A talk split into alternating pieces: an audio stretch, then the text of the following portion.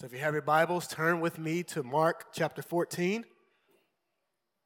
Mark chapter 14. We will be in verses 1 to 11.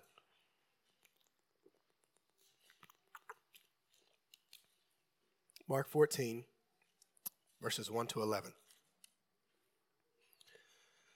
We are always assessing the value of things and trying to figure out if it is worth the cost. If you're not tracking with me, let me give you a few examples so you can see what I'm saying. And so, if you want to buy some kicks or some sneakers or tennis shoes, you assess whether or not that pair of shoes is worth you paying that price. You see, before taking another job, you assess whether or not it's worth it. You begin to evaluate. You see, there may be benefits, as in a higher income, but there may be a cost, as in less time with family or friends. As you think about whether or not you want to quit your job, you're making an evaluation. You see, the benefit may be more time with family and friends, but the cost may be a tighter budget. You see, Team Chapman in this season, we've been doing a lot of evaluating lately as we go and look at house after house, trying to assess whether or not we're going to invest there and put down an offer. You see, we're always assessing the worth of something. Well, in this morning's passage, we will see people make an assessment not of something, but of someone Jesus Christ. Everyone in the passage is making an assessment of Jesus' worth. That's what we'll see in the passage. So, Mark chapter 14, verses 1 to 11. Please stand for the reading of God's word. It was two days before the Passover and the feast of unleavened bread. The chief priests and the scribes were looking for a cunning way to arrest Jesus and kill him. Not during the festival, they said, so that there won't be a riot among the people. While he was in Bethany at the house of Simon the leper, as he was reclining at the table, a woman came with an alabaster jar of very expensive perfume of pure nard. She broke the jar and poured it on his head. But some were expressing indignation to one another. Why has this perfume been wasted? For this perfume might have been sold for more than 300 denarii and given to the poor. And they began to scold her. Jesus replied, Leave her alone. Why are you bothering her? She has done a noble thing for me. You always have the poor with you, and you can do what is good for them whenever you want. But you do not always have me. She has done what she could. She has anointed my body in advance for burial. Truly, I tell you, wherever the gospel is proclaimed in the whole world, what she has done will also be told in memory of her. Then Judas Iscariot, one of the twelve, went to the chief priests to betray Jesus to them. And when they heard this, they were glad and promised to give him money. So he started looking for a good opportunity to betray him. You may be seated.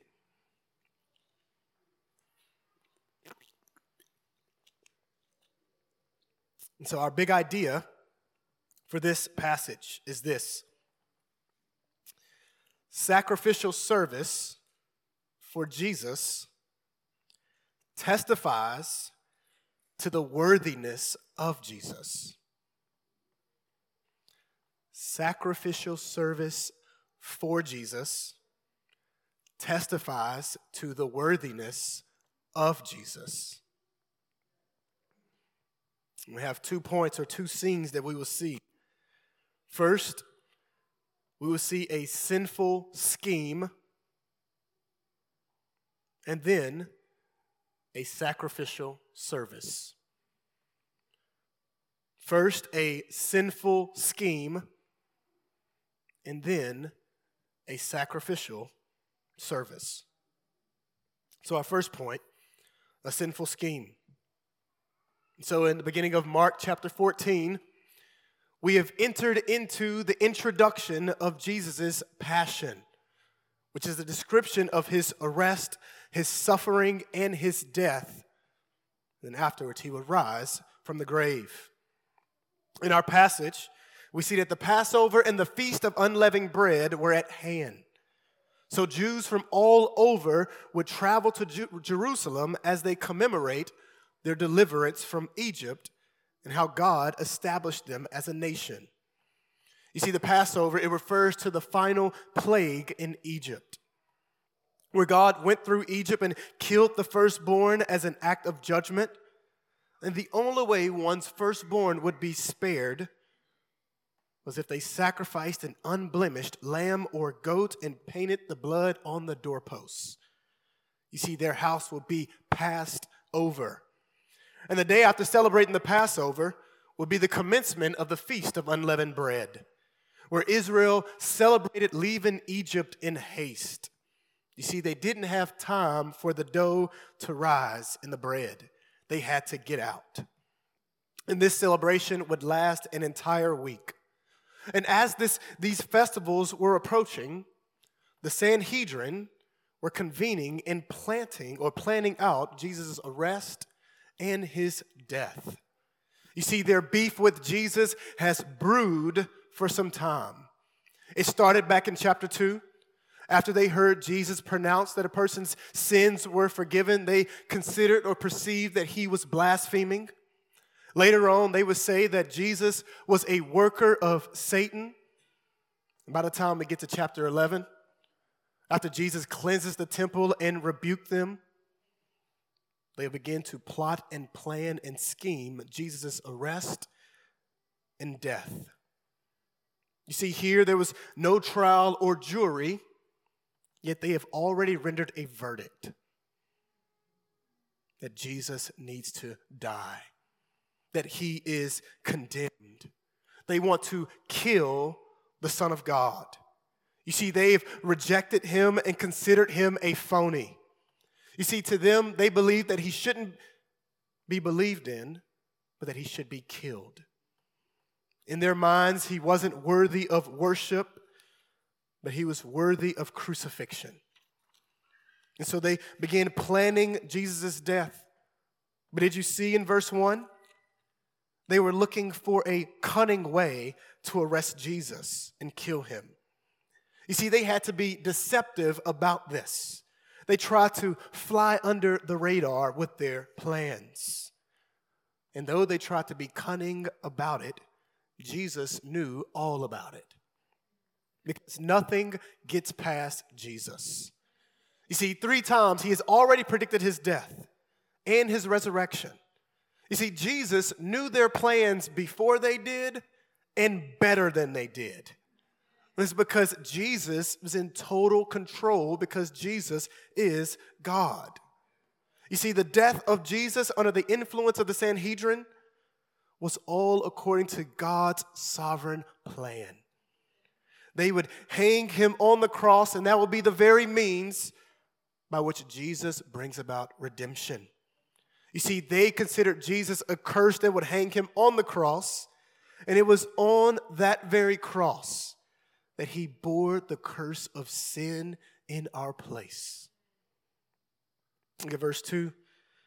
They have no plans, and yet they say, Not during the festival, so that there won't be a riot among them, among the people. You see, they initially agreed not to do it during the festival to prevent an uproar.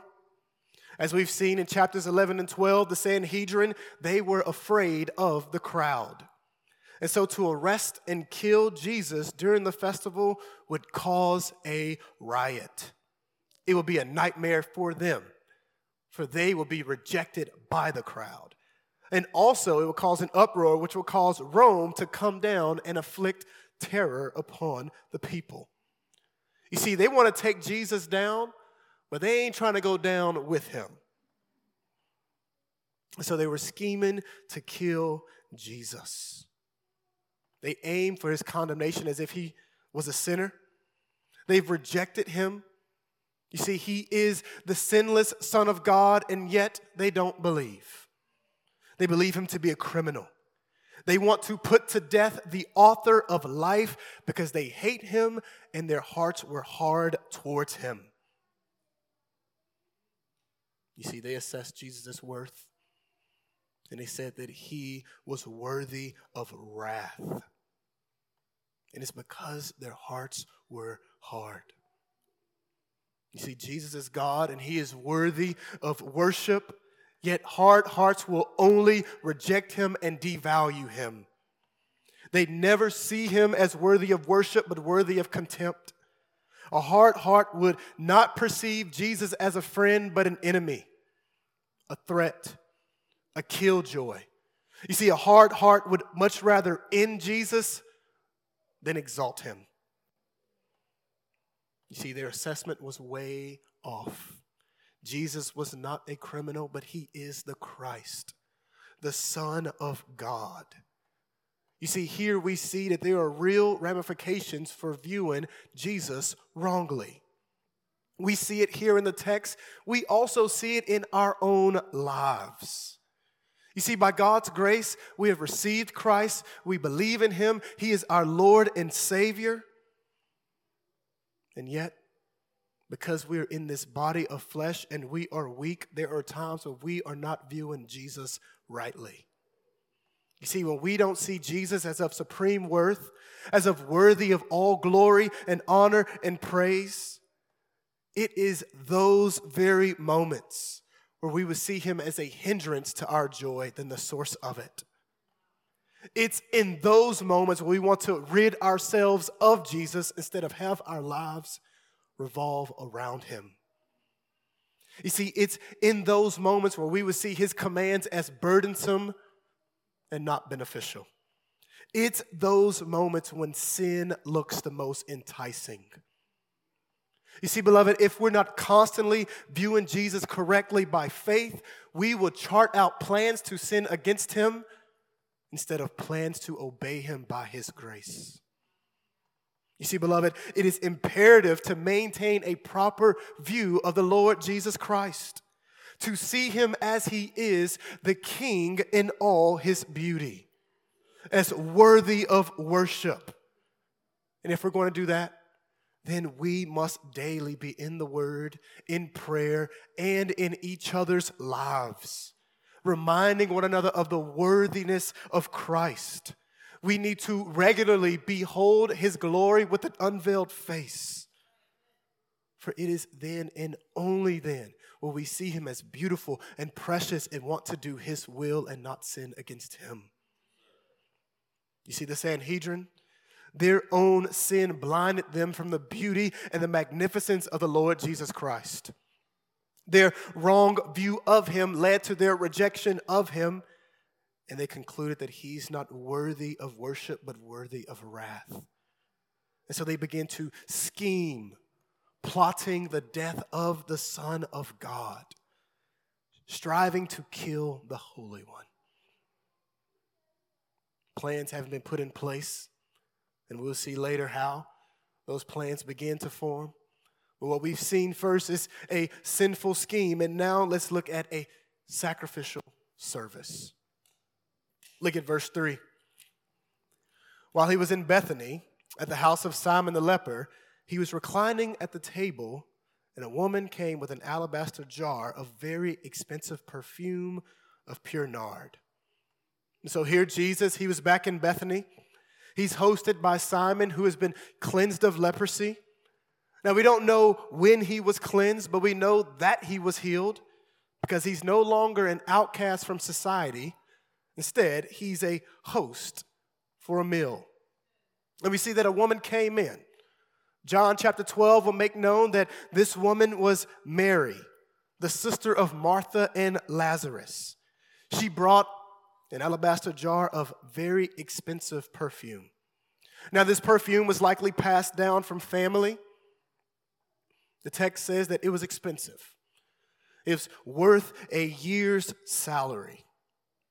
And it says that it is of pure nard, which was an oil from India. See, it's like a very expensive, beautifully smelling essential oil.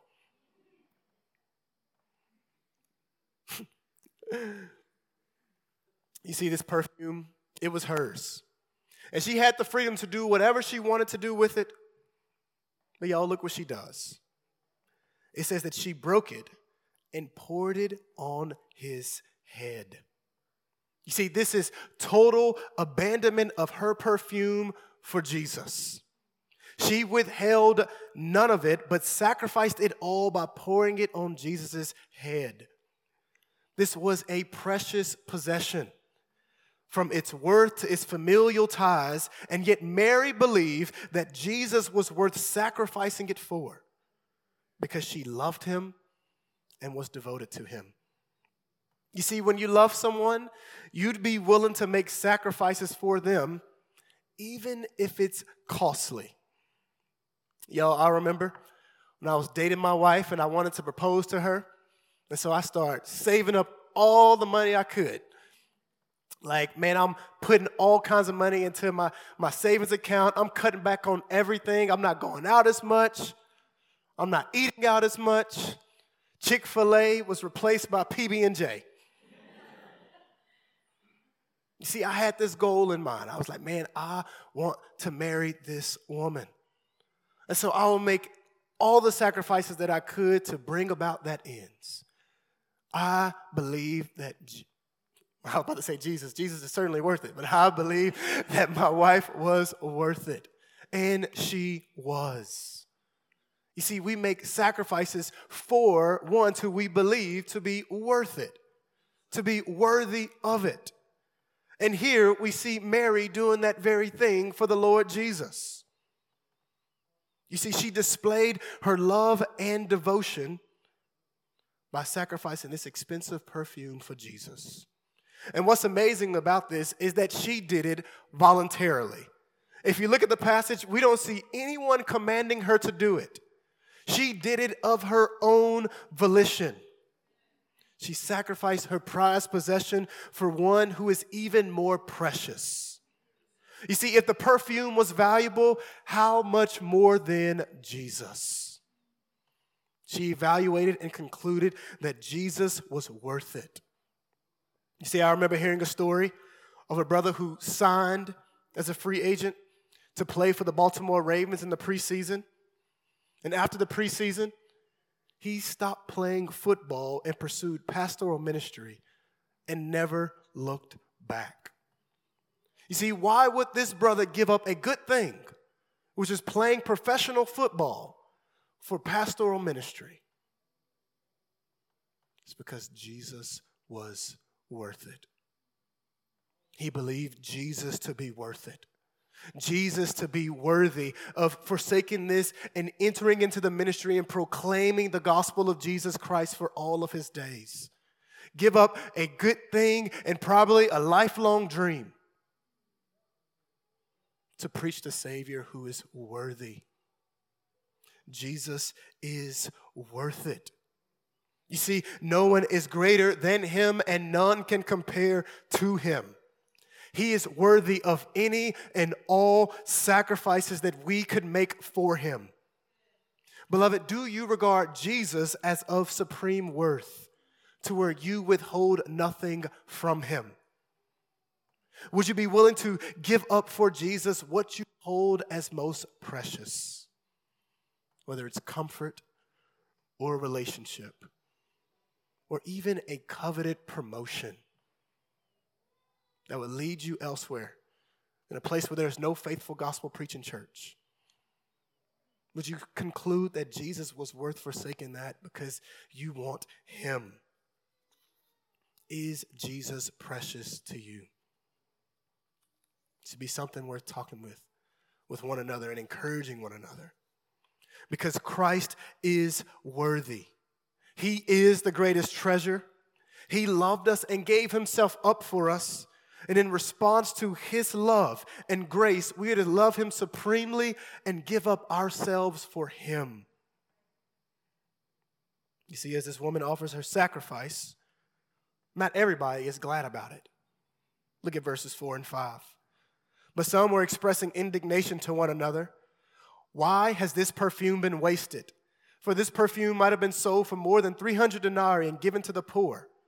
and they began to scold her. You see, the disciples, they saw it and they were angry at her. She didn't do with it what they thought should have been done. So they criticized her for what she did. You see, her actions were different than expected. But different doesn't mean wrong or sinful. Beloved, how often do we interpret somebody's different actions? Reword that. How often do we interpret different as wrong in areas where there is freedom? You see, just because we think something could have been done differently doesn't mean that a person was wrong for doing it the way that they did it. If there was, yeah, if people were to serve, evangelize, or faithfully preach the gospel differently than you, how would you respond? Would you commend or would you criticize? You see, it's easy to say what should have been done or what we would have done if we were given that opportunity. We do this all the time. We say, man, if that was me, dot, dot, dot. That man, if I was in that position, I would have did this. To be honest, we actually never really know what would have we done. and if the person didn't do anything wrong or sinful, we don't need to condemn them or scold them. It is unloving. You see, the disciples, their concern in this moment was for the poor, and that is commendable. But their criticism and rebuke of her wasn't. You see, they said that she squandered her perfume, but it was for Jesus. For Jesus. So, was it actually wasted? Do we really waste resources when we use them to serve the Lord Jesus? You see, their criticism revealed their view of Jesus at that moment. That he's not worth all of that, that that's too much for him. And, beloved, how often can we have similar remarks when a brother or sister make a sacrifice for the Lord Jesus Christ? You see, in the 19th century, the people of New Hebrides Islands were known for being cannibals and the missionary, John G. Paton, and his wife, they committed to taking the gospel to this island for which they received a ton of criticism from Christians. One elder told him that you will be eaten by cannibals. Y'all, how encouraging was that? This brother want to take the gospel to a people who haven't heard, and you telling him that, man, you're going to be eaten by cannibals. To which Paton gave a bold response.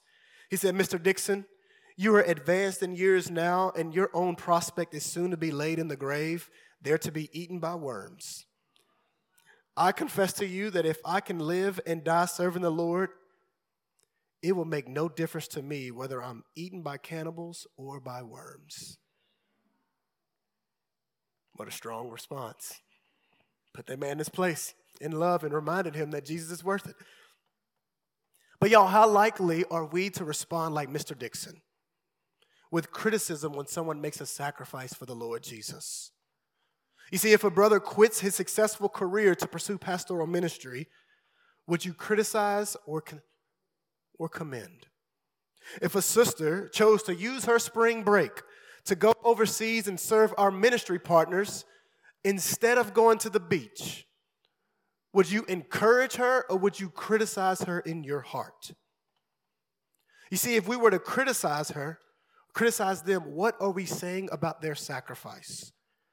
And more importantly, what are we implying about Jesus? That he's not worthy of that sacrifice. That though he sacrificed his life for us, we don't think you should sacrifice that for him. How sad. You see, in those moments, our view of Jesus is way off. You see, in the disciples' rebuke, they were focused on the what and not on the for who. You see, they were fixated upon the expensive perfume and not who the sacrifice was for. And how often do we focus on the what instead of the for who? You see, if we're obsessed over the what is being sacrificed, we may say that's too much. But when we're fixated on for who it is sacrificed for, the Lord Jesus Christ, knowing that He alone is worthy, we will give up our possessions, we will give up our very own lives in response to His gospel.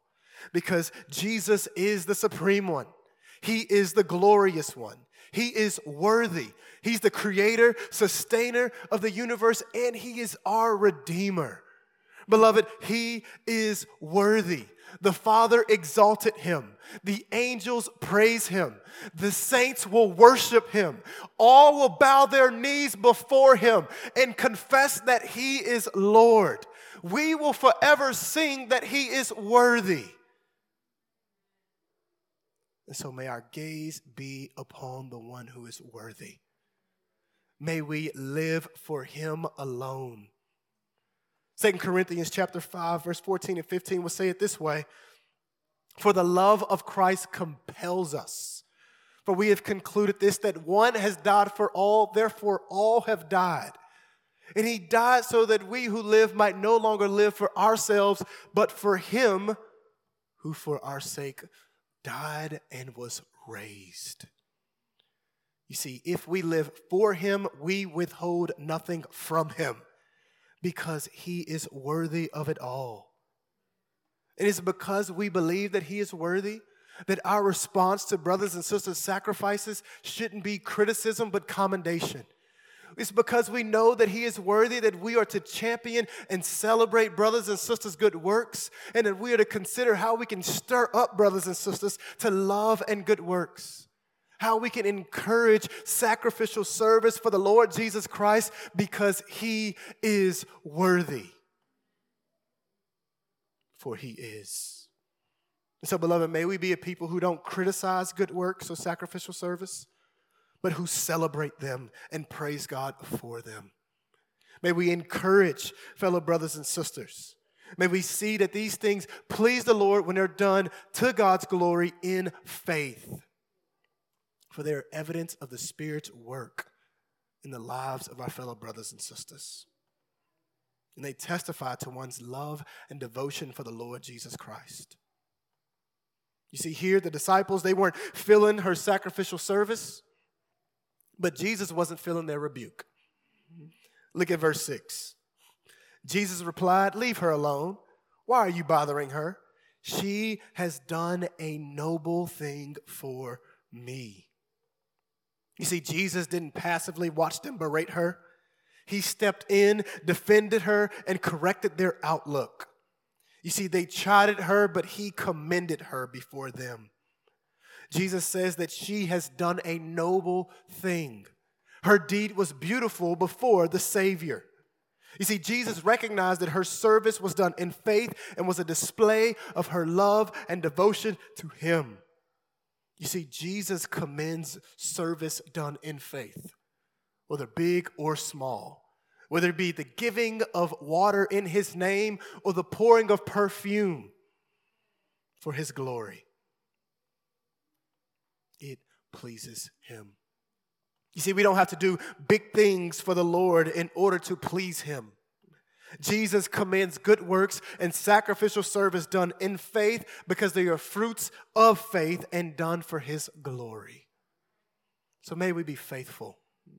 May we serve and do so sacrificially. And if the Lord commends sacrificial service for Him, then we should celebrate it. Look at verse 7. You always have the poor with you, and you can do whatever, you can do what is good for them whenever you want. But you do not always have me. Y'all, is Jesus being insensitive? Is he? Is he being careless regarding the poor in this very moment? Not at all. You see, Jesus loves and cares for the poor. He has served them and preached the gospel to them. And if you were to read the entire Bible, both Old and New Testament, you will walk away knowing that God loves and cares for the poor and the marginalized. You see, Jesus ain't being careless in regarding the poor, Instead, his comments, they allude to Deuteronomy chapter 15, verse 11, where God commands Israel to willingly lend to and serve the poor in the promised land. You see, there were limitless opportunities to serve the poor then as it has always been. You see, the contrast wasn't between Jesus and the poor, it was between the opportunities they had to serve Jesus in comparison to the opportunities they have to serve the poor. Because the poor will always be among them, there wasn't a shortage of opportunities to serve and do good to them. However, Jesus was about to die and resurrect, and then he will ascend. So the window of opportunity to serve Jesus was closing swiftly. He says that you can do good to them whenever you want, and the church should do good to our neighbors who are poor. We are to do this out of a love for God and for our neighbors, and scripture mandates it. James chapter 1 verse 27 says pure and undefiled religion before God the Father is this to look after orphans and widows in their distress and to keep oneself unstained from the world. You see, when we see a poor brother or sister in need, we are to serve them, do good to them in tangible ways. Jesus got at this in Matthew chapter 25, verse 35, when he says, For I was hungry and you gave me something to eat. I was thirsty and you gave me something to drink. I was a stranger and you took me in. I was naked and you clothed me. I was sick and you took care of me. I was in prison and you visited me. And then he says, Whatever you did for one of the least of these brothers and sisters of mine, you did for me. You see, doing good to the poor in faith are works that show our there are works that show fruit of faith. And these things please the Lord. You see, there are countless opportunities to serve our neighbors who are poor. Beloved, so the question for us is do we aim to do good to our neighbors who are poor?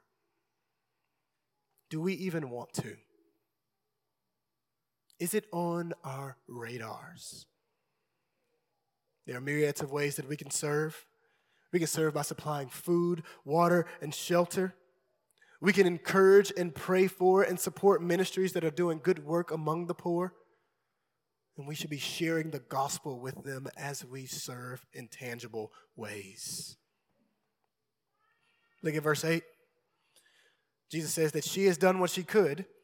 She has anointed my body in advance for burial. You see, Jesus interpreted this service as an anointment or burial. And this is important in at least two ways. One, Jesus' comment reveals that his suffering and death was imminent. He has repeatedly, he's repeatedly predicted his death, and now he declares that it's really soon. And secondly, though innocent, Jesus knew that he was about to suffer as a guilty criminal, as a transgressor, so he wouldn't be anointed. You see, he'd suffer and die as a criminal, and through it, he would make atonement for sin. Isaiah chapter 53, verse 12 says it this way that he was counted among the rebels, yet he bore the sin of many and interceded for the rebels. Mark chapter 10, verse 45 describes his death in this way For even the Son of Man came not to be served, but to serve and to give his life as a ransom for many. You see, Jesus, he died, he was buried, but he didn't remain dead. He rose from the grave, victoriously defeating Satan, sin, and death. And if you look at verse 9, it declares the effectiveness of Jesus' death and it implies his resurrection. For Jesus says, Truly I tell you, wherever the gospel is proclaimed in the whole world, what she has done will also be told in memory of her. You see, verse 9 implies that Jesus' death, that he would be buried, that he would raise from the grave. And that the gospel, because the gospel deals with Jesus' death and resurrection, and it declares what Christ has accomplished. You see, 1 Corinthians chapter 15, verses 3 through 5, reveals the essential components of the gospel. And it says this For I passed on to you as most important what I also received that Christ died for our sins according to the scriptures, that he was buried, and that he was raised on the third day according to the scriptures. You see, we declare these things as we preach the gospel of Jesus Christ. Jesus, here, he looked past his death and declared that his finished work will be proclaimed in all the world. For this is good news. And this message should be believed, and belief in it results in salvation. Y'all, did you catch how far the gospel should go? He says that wherever the gospel is proclaimed in the whole world, the gospel should be proclaimed all over the globe. You see, the gospel, it isn't this stationary message tied to one city or region or country or continent that everyone must come and hear. No, the gospel is a missionary gospel in that it is to go out and be spread all over the world. Romans chapter 10, verse 15 says it this way that how beautiful are the feet of those who bring the good news. You see, the good news is to be brought. And the question is, who should bring it? Christians. You see, we take the gospel all over the world, which results in churches being planted and people being sent out to preach the gospel. You see, we should be about gospel advancement. Beloved, a question for us is this Is our scope for gospel advancement aligned with Jesus's? Because His is the whole world. And ours shouldn't be anything short of that. You see, the advancement of the gospel should be what we be concerned about as followers of Jesus. Is gospel advancement all over the world a thing that you pray for regularly? Do you labor towards it?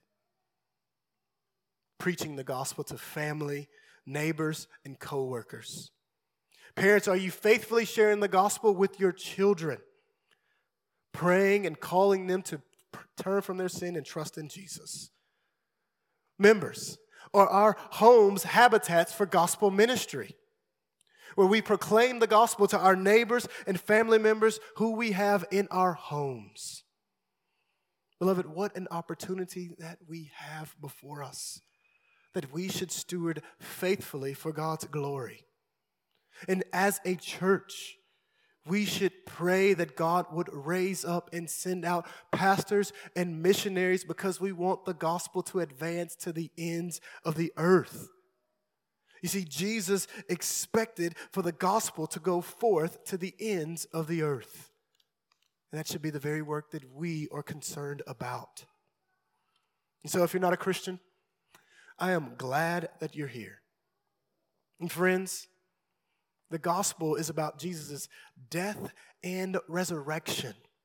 It is good news, and it is good news for you. And the reason it's good news for you is because you have sinned against a holy and righteous and just God. You have misplaced worship, not giving God the worship that He is worthy of, but worshiping creation and extolling creation. We have sinned against God in our words, motives, and deeds. And God is holy, who will by no means acquit the guilty. And in his love, God sent his son to come and bear our sins on the cross, suffering the wrath that we rightfully deserved, suffered for our misplaced worship that we may be forgiven and that we may have a relationship with Him through faith in Jesus. Christ died and He resurrected from the grave, and He forgives all who turn from their sin and trust in Him. He saves by His grace. And so I would implore you this very day turn from your rebellion and trust in Jesus Christ and be saved. Verse 9, Jesus says that wherever the gospel is proclaimed in the whole world, what she has done will be told in memory of her. So this doesn't mean that as we preach the gospel, we are to explicitly share that Mary washed Jesus' feet. But what Jesus is getting at is that the anointing of Jesus' body pointed to an essential component of the gospel. It pointed to Jesus' death and his burial. And so her deed will be remembered in that regard as it anticipated Jesus' substitutionary death for our sins and his burial. And her deed will be remembered because it has been recorded in Scripture. All four Gospels have recorded this account. You see, Jesus, he commended her sacrificial service, which was done out of a love for him. And y'all, to be honest, I wish that this was where the passage concluded. But it doesn't. You see, where she believed Jesus was worth sacrificing for, one of Jesus' companions evaluated Jesus and concluded that he was worth sacrificing. Look at verses 10 and 11. Then Judas Iscariot, one of the twelve, went to the chief priests to betray Jesus to them. And when they heard this, they were glad and promised to give him money. So he started looking for a good opportunity to betray him. Judas, an apostle of Jesus Christ, one whom he chose back in Mark chapter 3, that Judas, along with the others, would be with him. Judas has heard Jesus' teachings, he has witnessed Jesus' mighty acts. He has agreed with Peter's confession that Jesus is the Christ. Judas even performed mighty deeds in Jesus' name. And look what he does. Jesus has done nothing but good to Judas, and yet Judas betrayed Jesus. Did you see that this was premeditated? He went to the scribes, to the chief priests, and voluntarily offered his service in handing over the Son of God. You see, Judas, he devalued Jesus. He saw Jesus as worthy, not of his life and worship, but of 30 pieces of silver. You see, his heart towards Jesus was revealed by his actions regarding Jesus. Such atrocious act and never repenting of it showed that Judas never believed in Jesus. As I said last week, a believing faith is an enduring faith, and also a believing faith is a repenting faith. You see, when we sin against God, we're to confess and turn away from our sins, and Judas never did that. So the plot, the plan has been put in place through Judas's betrayal, Jesus would be handed over and condemned to die. The betrayal of Jesus was an atrocious act of treachery that God would providentially ordain to bring about the greatest good in human history the salvation of sinners. You see, Jesus was handed over and humiliated, which resulted in his exaltation and our salvation. Praise be to God. You see, what's astounding is that everyone in this passage gave an evaluation regarding Jesus' worth. The Sanhedrin said that he's worth killing. Judas said that he's worth sacrificing. And the woman said that she that Jesus was worth sacrificing for. Even her most prized possession. You see, where Judas and the Sanhedrin were blinded to the worthiness of Jesus, Mary knew his worthiness and gave up everything for him because he is worthy.